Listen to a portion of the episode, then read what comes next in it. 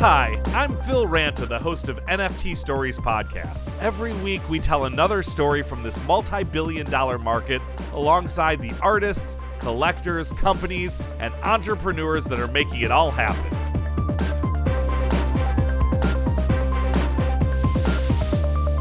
If we've learned nothing else from the past week in the NFT market, it's all a gamble. Monetary value can come and go in the blink of an ape's eye. For those who are holders for the long term or in it for the utility or community, they may not have noticed.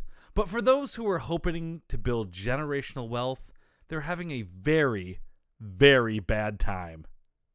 So, what better time to talk about how NFTs are used in gambling? But I'm not talking about NFT value speculation or am I going to mint a common PFP or a legendary? I mean Vegas style, double down, let it ride kind of gambling.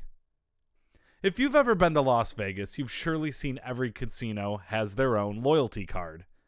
The longer you gamble, the more likely you are to get a free breakfast or a comped room. And it's a great deal for the casino. If you drop $1,500 playing blackjack, they should probably buy you some pancakes. So why not reward NFTs? Create a hierarchy for loyal customers that can rank up based on their spend so they can get the best perks. And is this going to be the norm or is this too confusing for the market? David Son and MC Tang from Luckmon are trying to hit the jackpot in this market. They've already raised $600,000 to rule gambling in the Web3 space.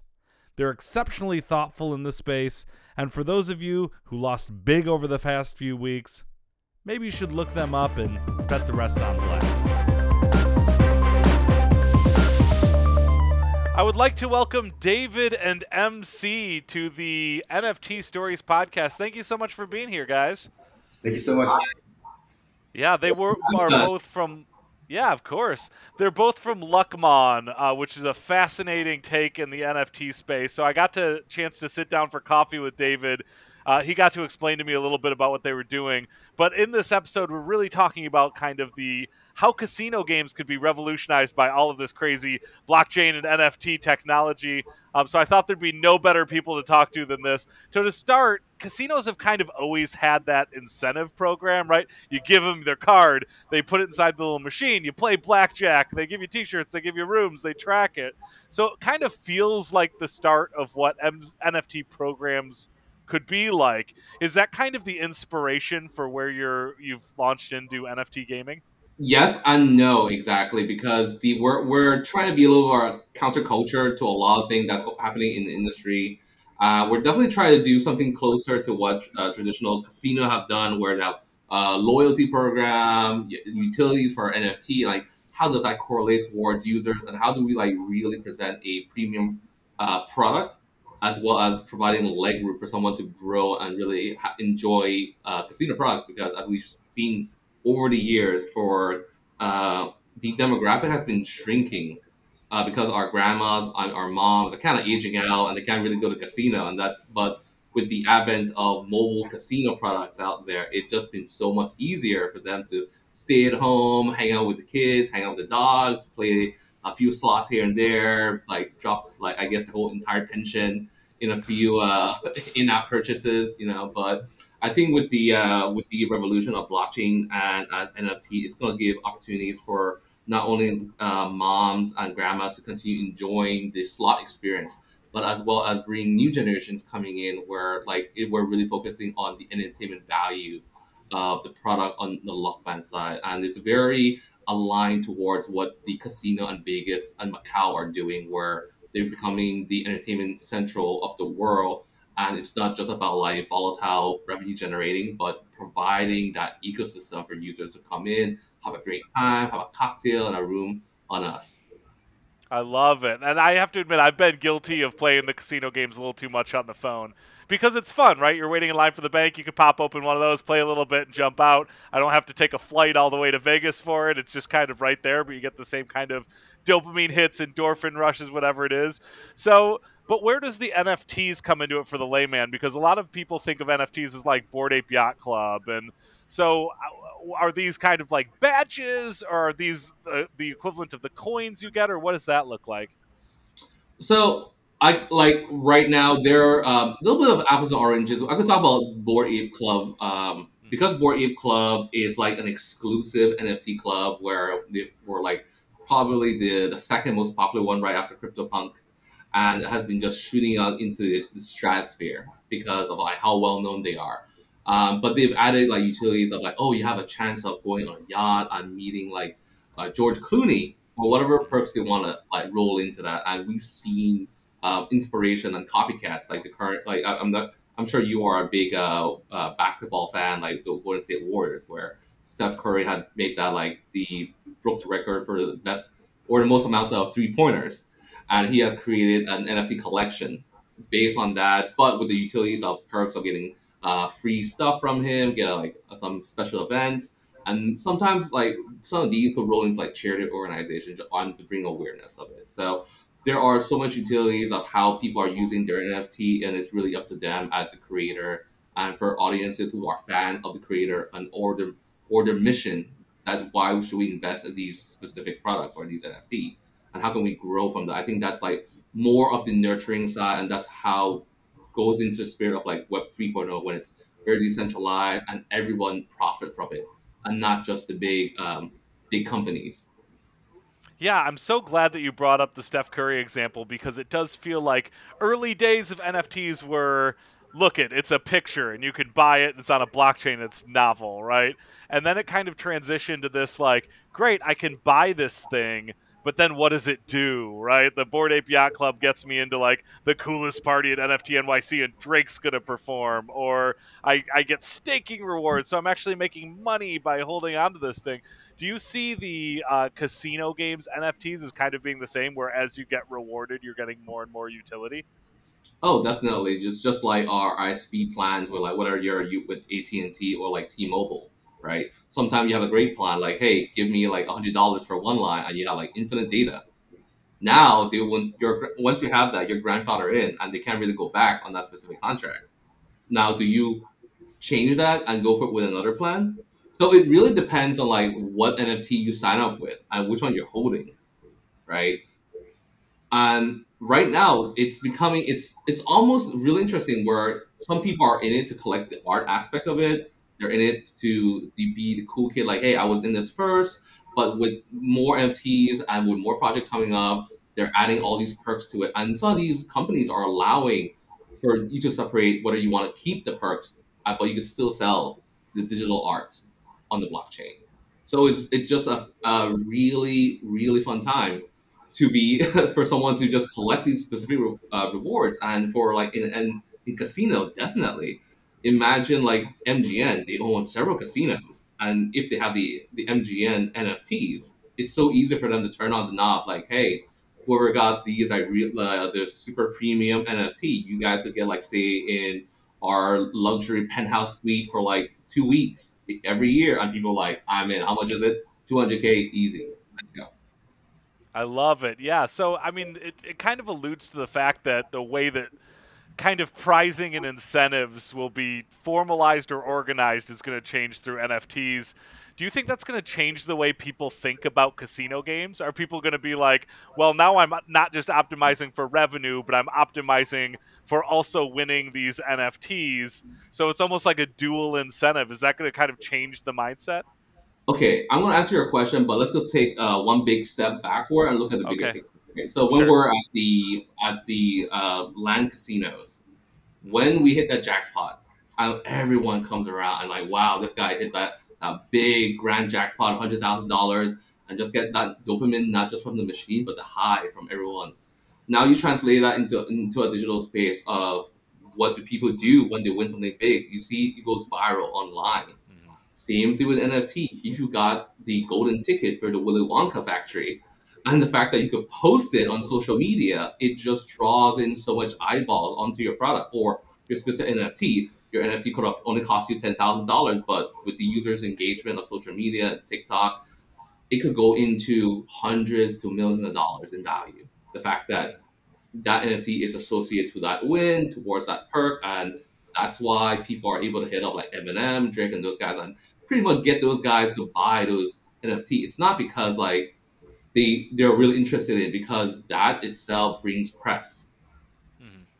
No, absolutely. Yeah, it's kind of feeds into the we talk about it in the social media world a lot is that a lot of the incentives of creation is fame, fortune and fun. In the casino world it's been a lot of uh, fortune um, but the and a lot of fun but the fame part is very localized right like i won and then the people in the casino can cheer but like and then you can tell the story to your friends but it doesn't so is this like a way to memorialize that moment and and amplify the moment through a digital asset Oh, definitely, definitely, because you're you're associating yourself with that specific NFT, which is on the blockchain will exist until the end of the internet, right? Mm-hmm.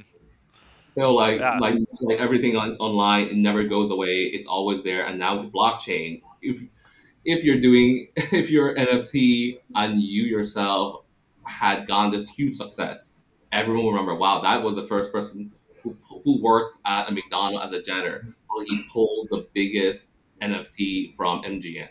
That is worth 100,000 at that point. 10 years later, it could worth even more now.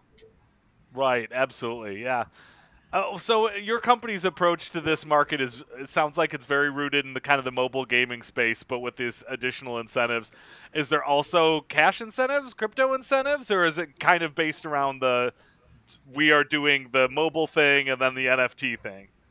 we are definitely not doing cash per se because like um, that's definitely like a big red flag, and that's not. That's what I figured. It sounds felt illegal. right, but I think right now we are definitely focused on on the more the reward side of, of users as well as providing them with a like unique collection of NFT. Like think about like Pokemon cards or baseball cards back in the days when you're collecting NFTs um, our ones will be like really highly premium with utilities within our ecosystem. Like, hey, if you have these NFT, you have more bonuses, uh, like digital tokens or sneak peeks or even exclusive machines that you could play and grow your collection as these value. But as you grow this collection, like because they're a limited quantity and rarity, in time they, they could go up to value and you could do whatever you want with it. But for now, we're not. De- we're de- they're definitely not a one to one exchange for a dollar amount. Right, right. So with success, I imagine in five years, people will continue playing, unlock the machines, continue growing, and then you're going to have to keep finding more and more stuff to do with the whales, right? It's one of the hardest parts of mobile gaming, right? Is if somebody's playing a mobile game for six years and they're the really sticky ones, you want to super serve those people. But it sounds like in this one, you're just gonna have to keep getting the bigger and bigger incentives. So, do you think about what happens if somebody's playing ten hours a day? What's gonna happen five years later? Oh, definitely. Because like we know that sometimes when you're really interested in a sport, let's say you're like a super uh, fan in basketball, a lot of times you also play fantasy football. Like, oh man, or fantasy drafting, where if I have these players on my team, this is what I would do. So it shouldn't stop us if we're doing like digital land sale and someone could like own one of our machine, like for, for their version of staking. so imagine they pay us like, hey, I want to like franchise out one of your machines and run my own servers, and I'll get a cut from it. So we could easily turn like those type of situations together. That's cool. I mean, it sounds like a new way for people to use their celebrity, and in Web three, the way that celebrities defined has been strange, right? I try to explain to people that, you know, somebody who owns a Bored Ape might be more famous than Brad Pitt to a Web3 person. And you just have to accept that and understand that. So it sounds like this is also going to develop its own kind of ecosystem of fame in a way. You know, maybe outside people won't understand it, but on the inside, super premium, super, super cool. Oh, that, you hit on, on a great topic where if you ask kids nowadays below 18, 20 years old who Brad Pitt is, and they're like, I don't know, some guy my, my mom likes, right? Right. But like when you show a kid, like, oh my god, y'all blue check mark. They're like, they think you're the big, you're like the greatest invention since like um, sliced bread. Right. Yeah. I mean, I I am verified on Twitter. Not to drop that, but I got verified through the executive track, and I get random kids reaching out to me all the time saying, "Are you famous?" And I'm like, "No, I I build companies, but somehow I got the blue check mark." But yeah, it really is one of those things where like, and then of course the natural follow up is, well, how'd you get it, or can I buy your profile, right? Like the blue check mark is a signifier that they did something, in the same way that NFTs are kind of becoming a signifier that they're like smart, forward thinking you rule the roost inside of this ecosystem. So it makes a mm-hmm. lot of sense. Absolutely. I think the big thing is just trying like normalizing stuff where right now every blockchains, crypto, NFTs, we, it's becoming more and more mainstream, but how you get into it is still very esoteric to most populations out there, right? But when you standardize things like you having a blue check mark on your Twitter account or your NFT, people validate that like, okay, this is a legit product. So for us, if we have like VIP who collected like our entire collection for what like season one, they're like, oh, we give them like a gold badge, like a, a people like, whoa, premium users right there, right? It instantly give social credibility. And how are we going to communicate this new language towards our, our audience as it grows is very important for like for branding and for consistency. Yeah, I mean, it sounds very in line with a lot of other gaming, right? I mean, the people in Fortnite they really value their levels. They really value what their uh, what kind of outfits that they buy or skins. Um, I mean, it really started when PlayStation and Xbox started doing online communication of your trophies, right? And then people started using that as a symbol of what they do. So, if should casino gaming be viewed through a traditional gaming lens, or do you think that it's kind of a completely different lens? Um, casinos. So a lot of times we, we draw inspirations from uh, traditional land-based casinos for what they're doing in Las Vegas and Macau because they have millions of billion dollars of doing tests, as well we could see actual case studies of running tournaments. So if a users have been playing with us and they decide to join the, the VIP tournament, in order to join our VIP tournament, you have to have at least 10 of these collection. And it says, I got 10, I'm in. How much is the pot? 10k. Let's go. That's right. Cool. So so there are things that we could we, who could pull from both ends. Whether it's like that's, that's the thing with the great thing about social casinos or like uh, creating digital casinos, right? We could pull from the land base as well as gain inspiration from uh, other game models out there. I love it, and I know you're starting in slot machines, but I have to ask are you going to move into my favorite Texas Hold'em or my second favorite Pai Gow? Are you going to use this as kind of a template to how you can spread out to other kind of casino games? Definitely, we definitely want to be like the uh, the pioneer and the forerunner in the social casino or casino product uh, space. But we definitely want to target towards slots for because like that's the biggest audience, that's the easiest for most accessible for most users to come in because all you need to do come on in, hit hit spin to win, and just see all the all the lights, all the flashes go, right? And just enjoy that moment. While when it comes to like, I myself, I'm a card person, right? I love playing uh, blackjack. I love baccarat. All, all these card games, a bit of strategies, a little like psychology, uh, but those lean more towards PvP, like uh, playing against other players, right? Uh, Zynga's in the past has done a great job with Texas Hold'em, has been a fan favorite. Like now, how can we like really capitalize on those success in those type of video game format? and transform that into an NFT experience because you cannot just use that same model and just turn on the NFT switch. It doesn't work like that. It's a, a brand new generation of players. You have to educate them. And who knows, we might even reach out to Uno and say, hey, your game's a lot more fun towards the audience that we've we've grown and we we, we, we survey. Can we like partner with you guys on an NFT project that's not related to casino and that might even work out better than Texas Hold'em, right? So the thing is that we there's not enough data or sing, signals out there to whether or not something would fail or succeed. But the biggest thing is like understanding what is the highest chance of success is based on like how can you grow your audience, how you like as you build your products, you have to be dynamic and fluid to grow the model with them and knowing understanding like what they like, what they don't like in this specific product. Yeah, absolutely. And it's it seems like nobody can talk about NFTs without talking about the future of a metaverse. Uh, oftentimes in the metaverse, people use corollaries to the real world, right? Like, well, Facebook is a town hall, or sometimes it's considered a living room, or you know, uh, Decentraland is a fully virtualized space, but it's kind of like a theme park, and people can build on it. Would you say that Luckmon is trying to be the Las Vegas? Is it uh, hopefully a virtualized space within a dominant metaverse someday? Oh boy, that um, I that would be so fantastic. The fact that I could put on my Oculus Rift or my, I could jack into the Matrix, right, and just like mm. enjoy the, the space and the excitement that we we would love to envision and help create. Um, with it is very different. Whereas Vegas is definitely transforming more of an entertainment hub and just like focusing on casino, right? with just a surge of the number of hotels that's opening up and the things that you could do, yes, like casino product is a way to draw audience in, but like how do you keep them there, right? Slot does a really good job because there's like so much entertainment value for you to do very little, mm-hmm. right? But like how do you get users to stay on your platform more? Do you create like social features? Do you engage them in other ways with like services? Like do you send them like a uh, DoorDash or Instacart? Like hey, uh, Luckmon just sent you a free uh, club soda from Trader Joe, right? Like, how do you engage your users? How do you keep them in your ecosystem? Is like the big question. There, there are just so much hurdles to go around. Like, I, I, have you ever tried using Oculus Rift uh, before? Oh yeah, absolutely. I was not I used to work at Facebook, so I uh, I think that it was a requirement to at least put it on once a week. And how long do you have it on? What's the longest session? 15 minutes, maybe. I get sick very easily, so my stomach turns, especially when things move too fast, my stomach turns. Right. So I, I, I honestly think, in my humble opinion, it's just like VR, it's just so far in the future. I think it still has like 30 to 50 years.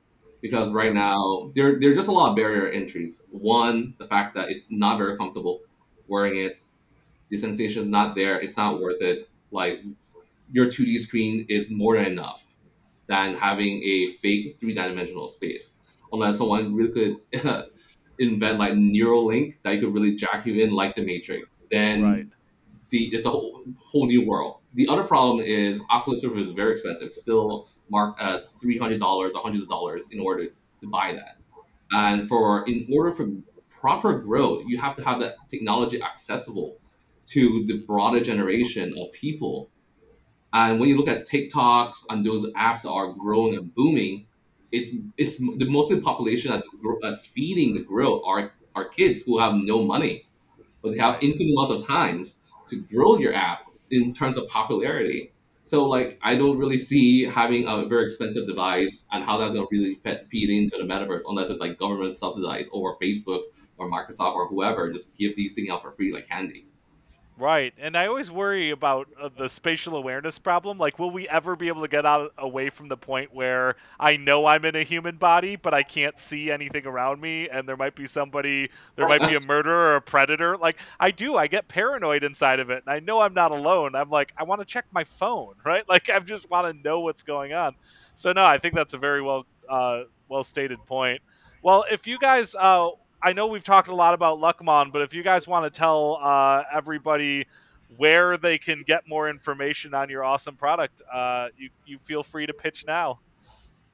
Well, of course. Like so, we currently we have our Twitter, our Facebook group, uh, as well as our website. Um, they're fairly new, so don't focus too much on the graphic, but the spirit that's in the product currently, and we're working very hard on a lot of really exciting projects that we'll be sharing with the world very soon uh, that's much more just beyond casino product. We love casino product, but we also have some really exciting uh, platform and some really innovative thing that we'll be shared coming soon. I love it. Make sure to check that out, everybody. David Asan and MC Tang, thank you so much for being here. Really excited about the future of NFTs and casino games.